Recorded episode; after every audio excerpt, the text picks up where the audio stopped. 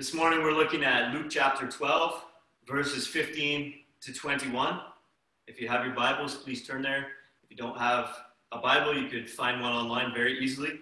We're reading from the English Standard Version, ESV, Luke chapter 12, verses 15 to 21.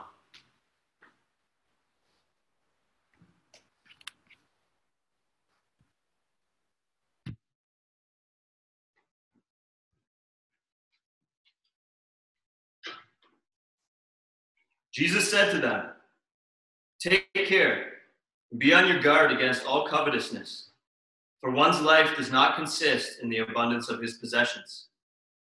And he told them a parable, saying, The land of a rich man produced plentifully. And he thought to himself, What shall I do? For I have nowhere to store my crops. And he said, I will do this I will tear down my barns and build larger ones, and there I will store all my grain and my goods.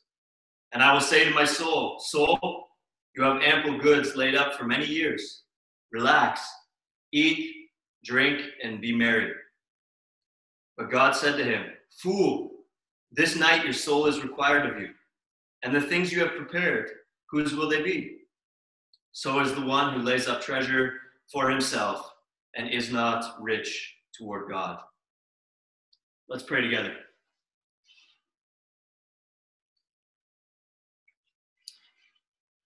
Oh God, we ask for the help of your Holy Spirit as we come to consider this text this morning.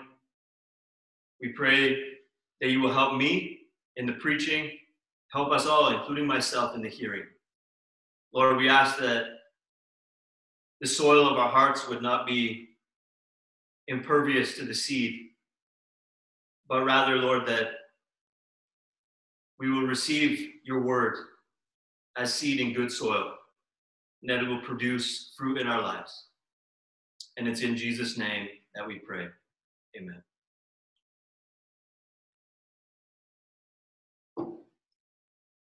In preparation for the annual business meeting in Toronto, which happened this past Wednesday, Pastor Chris asked me to preach both services today, this morning, and then our live stream again tonight at 6 p.m. And I've prepared two messages that are related which I hope will be profitable to us as something of a little mini series, focused on a couple of dangers to our souls as we consider how we ought to live. And tonight we'll be looking at the danger of living for experiences. This morning, however, I've entitled the message, The Danger of Materialism, or Living for Possessions. Jesus said in Luke 12, 15, which I just read, that one's life does not consist in the abundance of his possessions. This will be the major theme of our exploration this morning. And it's actually not really a controversial idea. One's life does not consist in the abundance of his possessions.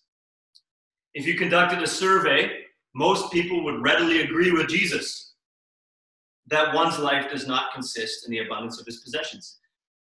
Very few people would openly and consciously hold the opposite view. One's life does consist in the abundance of his possessions.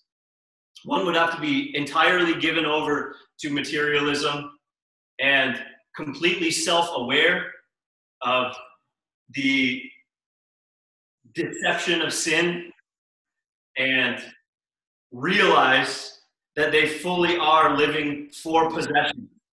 And one would have to be entirely deluded to agree that one's life does consist in the abundance of his possessions.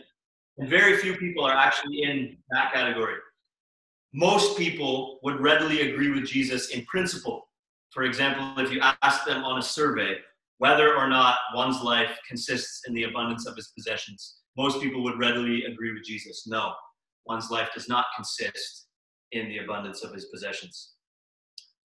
However, if you look at how people actually live, you would find that a far greater percentage of people than are willing to admit it actually do, in fact, live as if one's life does consist in the abundance of his possessions. And so this is a relevant topic for many of you, many of us. As we explore this theme, let's unpack first what the statement means. One's life does not consist in the abundance of his possessions. Then I'll argue for the truth of that statement. And then finally, we'll look at the alternative. If not in one's possessions, what does one's life consist in then? So let's begin with what it means that one's life does not consist in the abundance of his possessions. And to understand this statement correctly, we need to understand the terms themselves and what Jesus meant in using each of these terms. First, let's consider what Jesus meant by consist in. And note that Jesus says consist in rather than consist of. When the phrase consist of is used, it is referring to the ingredients which mixed together make something else.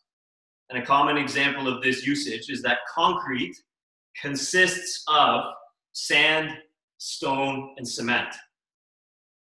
But on the other hand, when the phrase consist in is used, it refers to where something resides or where something may be found. And that something is usually an abstract idea as opposed to an object. So, for example, it would be grammatically unusual to say that a chair consists in the dining room. But you might say that true love, an abstract idea, consists in the commitment people make to one another in marriage. Or that beauty, an abstract idea, consists in good pieces of art. So when Jesus says that life does not consist in the abundance of possessions, he's saying that you won't find it there. That's not where life resides. And what does Jesus mean by life?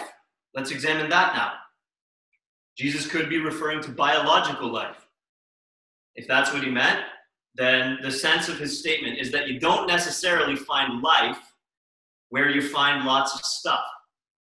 And estate sales after somebody dies prove this point time and time again a person dies and the family has to dispose of the person's abundant possessions.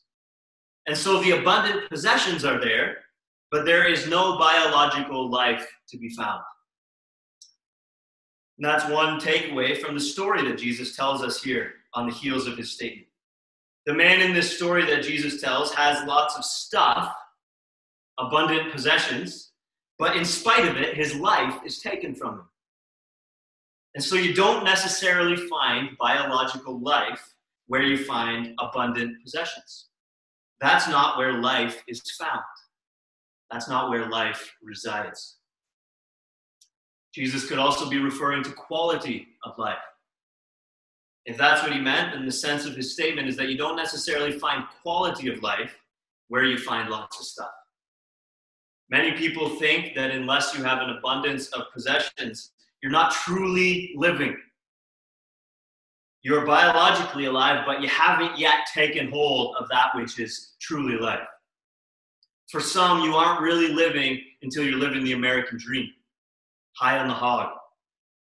You can only really start living once you've acquired lots of stuff. And this also fits with the story that Jesus tells. It's only after the man acquires an abundance of possessions that he finally tells his soul, relax, eat, drink, be merry. Up until that point, presumably, the man in Jesus' story was chasing an abundance of possessions, convinced that once he finally got an abundance of possessions, then and only then he would be really living. Once he gets there, finally he tells his soul, relax, eat, drink, and be merry. So the phrase, one's life does not consist in the abundance of his possessions, could mean that biological life does not consist in the abundance of possessions. Or it could mean that quality of life, real life, does not consist in the abundance of possessions. Maybe Jesus meant both. In the end, we're not forced to choose. I don't think that this is an either or type of situation. but rather that it is a both and type of situation. Both statements are true. Biological life does not consist in the abundance of possessions, and neither does quality of life consist in the abundance of possessions. However, you take it, it is true that one's life does not consist in the abundance of his possessions. Rich people die. Your money can only sometimes prolong your life. Like when you can afford the health care because of your abundant possessions that perhaps someone else can't afford. Or when you can afford a well balanced diet that others can't. Things like that. But even so, your money can only sometimes prolong your life. Other times, people with abundant possessions are killed in car accidents, or people with well balanced diets contract cancer, or whatever else. And so, in these types of ways, even people with abundant possessions die. And there is nothing that their possessions could do for them to prevent that death. And even when abundant possessions can prolong life for a while, abundant possessions cannot prolong life indefinitely. And so the G- teaching of Jesus proves true. Biological life does not consist in the abundance of possessions. And to assess the truthfulness of the second sense of the phrase, that quality of life, real life, truly living, does not consist in the abundance of possessions, you only have to consider the fact that some rich people are unhappy to see that this is also true. If quality of life, real life, consisted in the abundance of possessions, then we would as surely find quality of life where there is an abundance of possessions as we would find wetness in water or beauty in good art. But what do we find instead?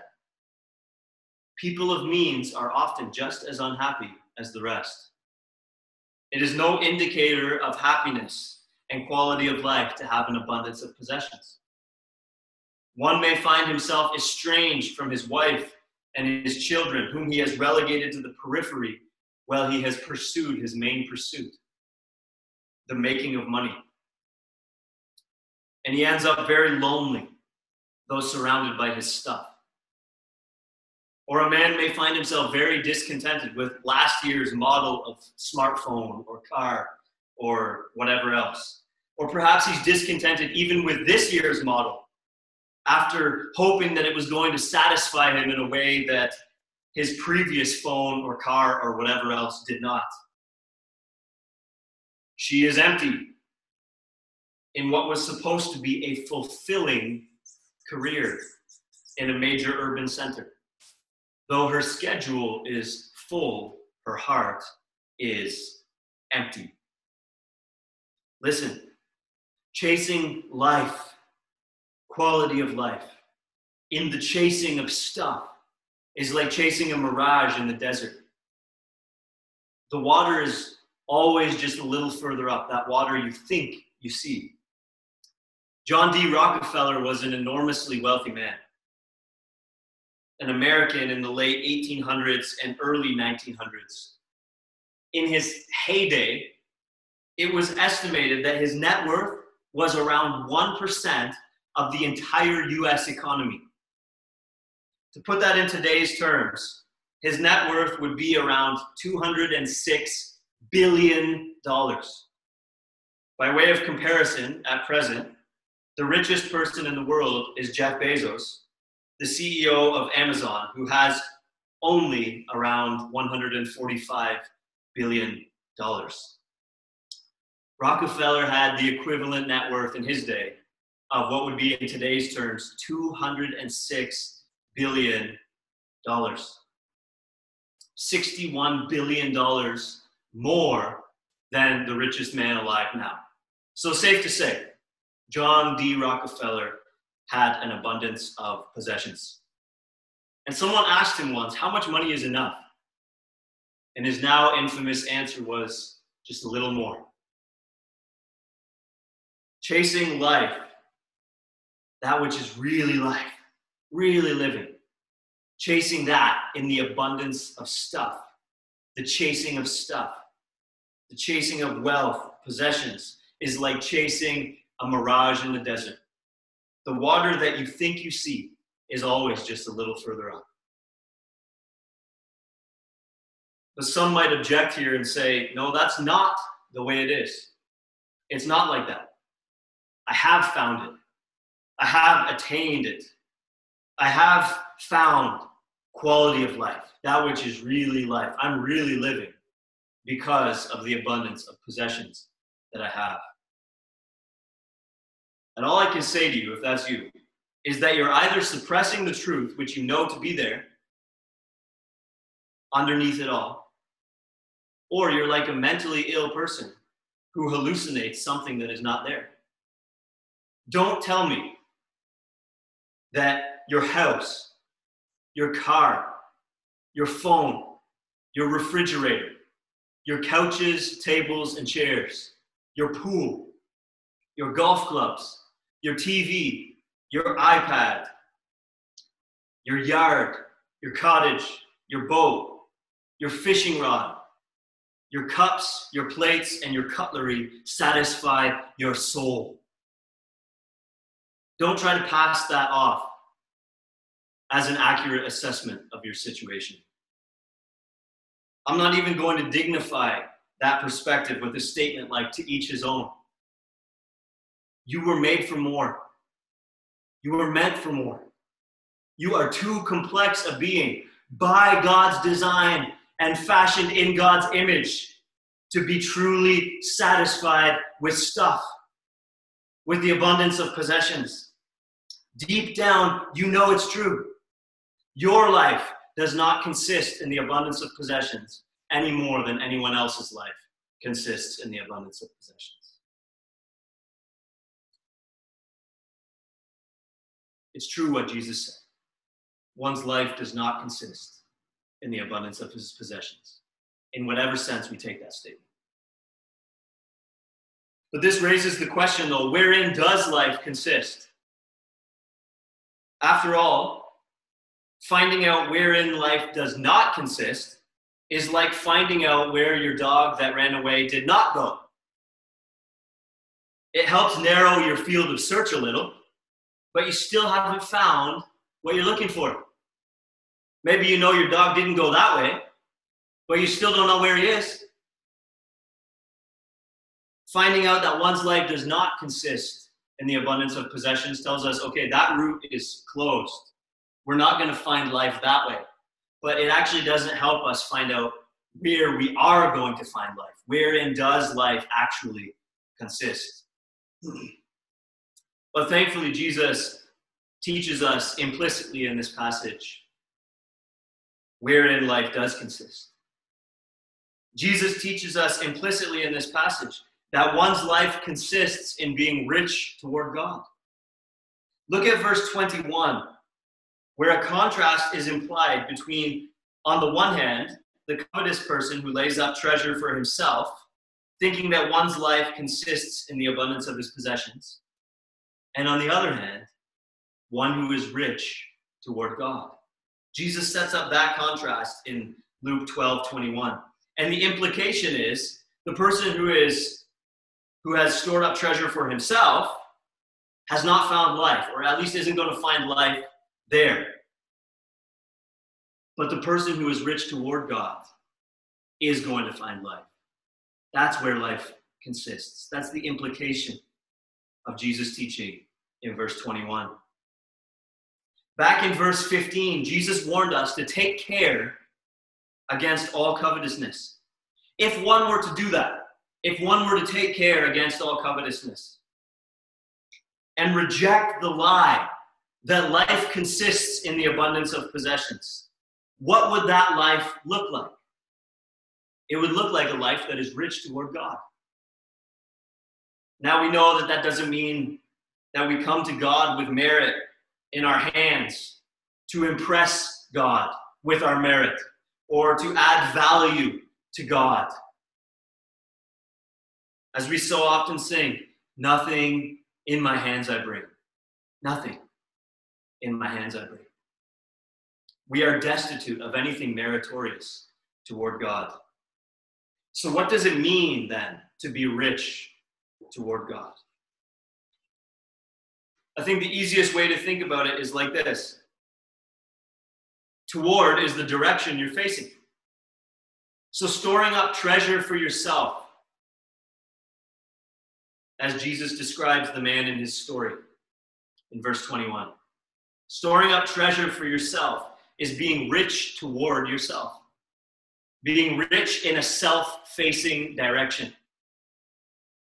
But being rich toward God, on the other hand, is being rich in a God facing direction. If one has an abundance of possessions, and to have is not a sin, if one has an abundance of possessions, who should those possessions be used for? For oneself or for God? To what end do we apply our possessions? However few or many they may be. For our own consumption and gratification, or for God, for His purposes, according to His will, for God's honor and glory. This is the difference between being rich toward yourself and being rich toward God. And life consists in being rich toward God, according to this section of Scripture. Be careful here that you don't make the mistake of thinking that this passage teaches us that you still got to be balling, only balling for Christ. Remember the incident in Luke 21 where Jesus watched a poor woman give the equivalent of what would be one or two dollars of today's money in worship, whereas the rich were putting in much more. Jesus looked at where her heart was at, what direction her riches were facing. Was she rich toward herself or rich toward God? You can be rich toward God without actually being rich.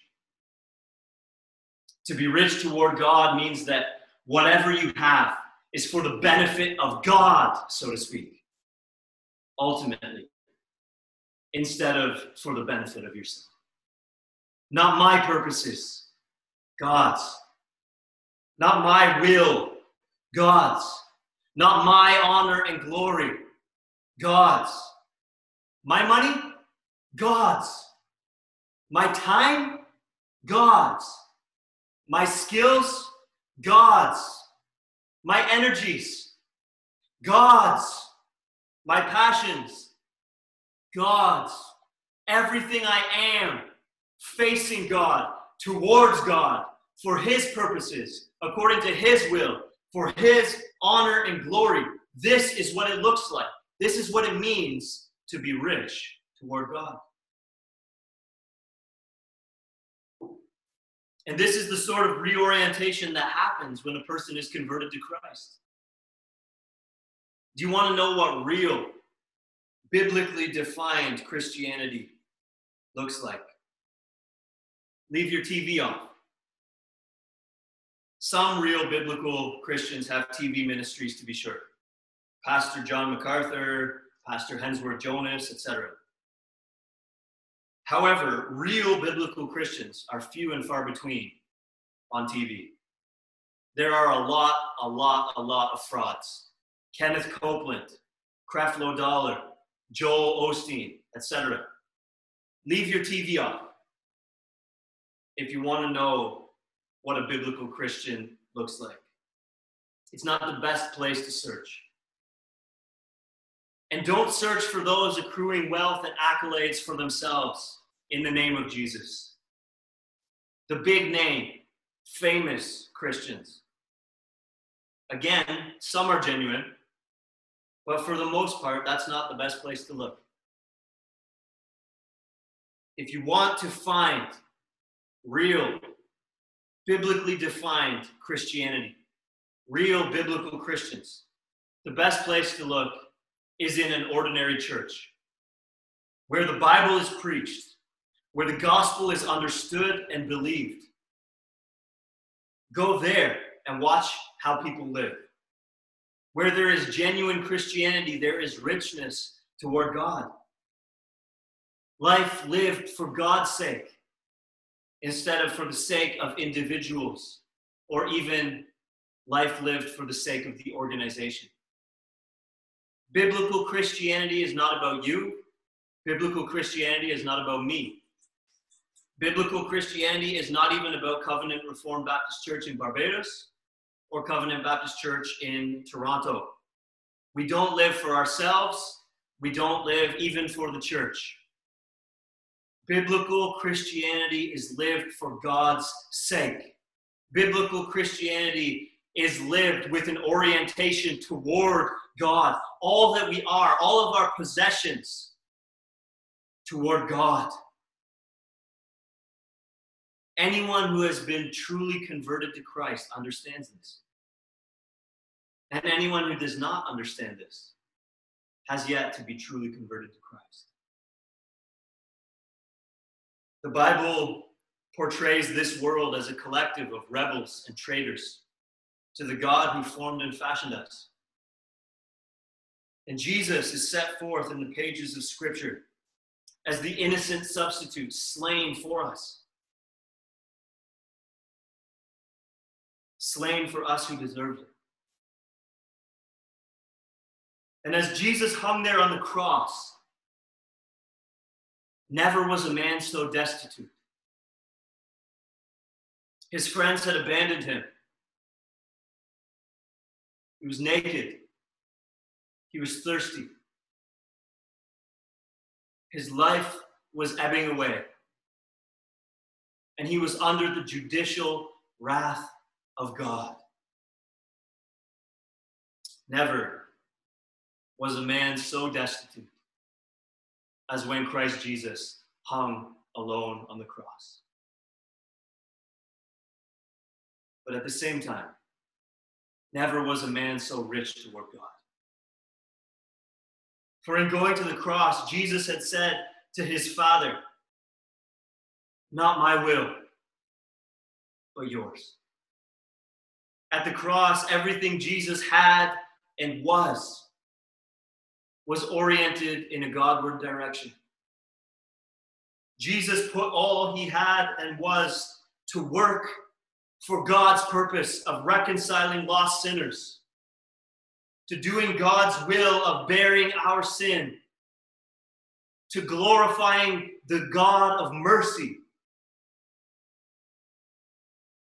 even though it meant personal agony. We who were not rich toward God deserved to be there in his place but there was he, rich toward God, suffering in our place. Conversion to Christ involves understanding the original design of God for man. That we be Godward in our thoughts, in our affections, in our words, in our actions. Conversion to Christ involves agreeing with God that anything less is an aberration and a grievous one at that. Conversion to Christ involves recognizing something of the extent that our triune God went to in order to pardon and fix us. And conversion to Christ involves getting on board with that plan of pardoning and fixing us by believing in the gospel, repenting of our sin, including the sin of materialism, storing up treasure for ourselves, and aiming instead to be Godward in every aspect of our lives, including however many or few possessions we have.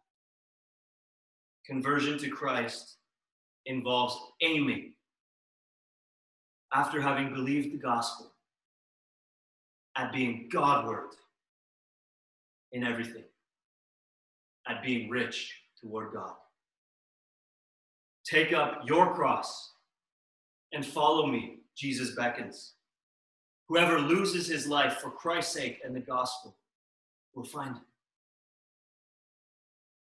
It is the new life which begins with the death of the old self and the old way of life, which is truly life. It is that new life which renders the impending death of these mortal bodies temporary. It is that new life of richness toward God wrought in us by grace, which we ought to be living,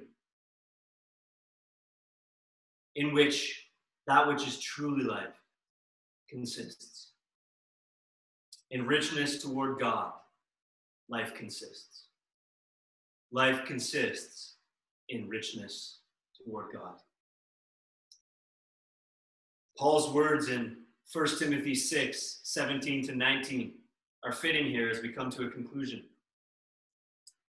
As for the rich in this present age, charge them not to be haughty, nor to set their hopes on the uncertainty of riches, but on God, who richly provides us with everything to enjoy.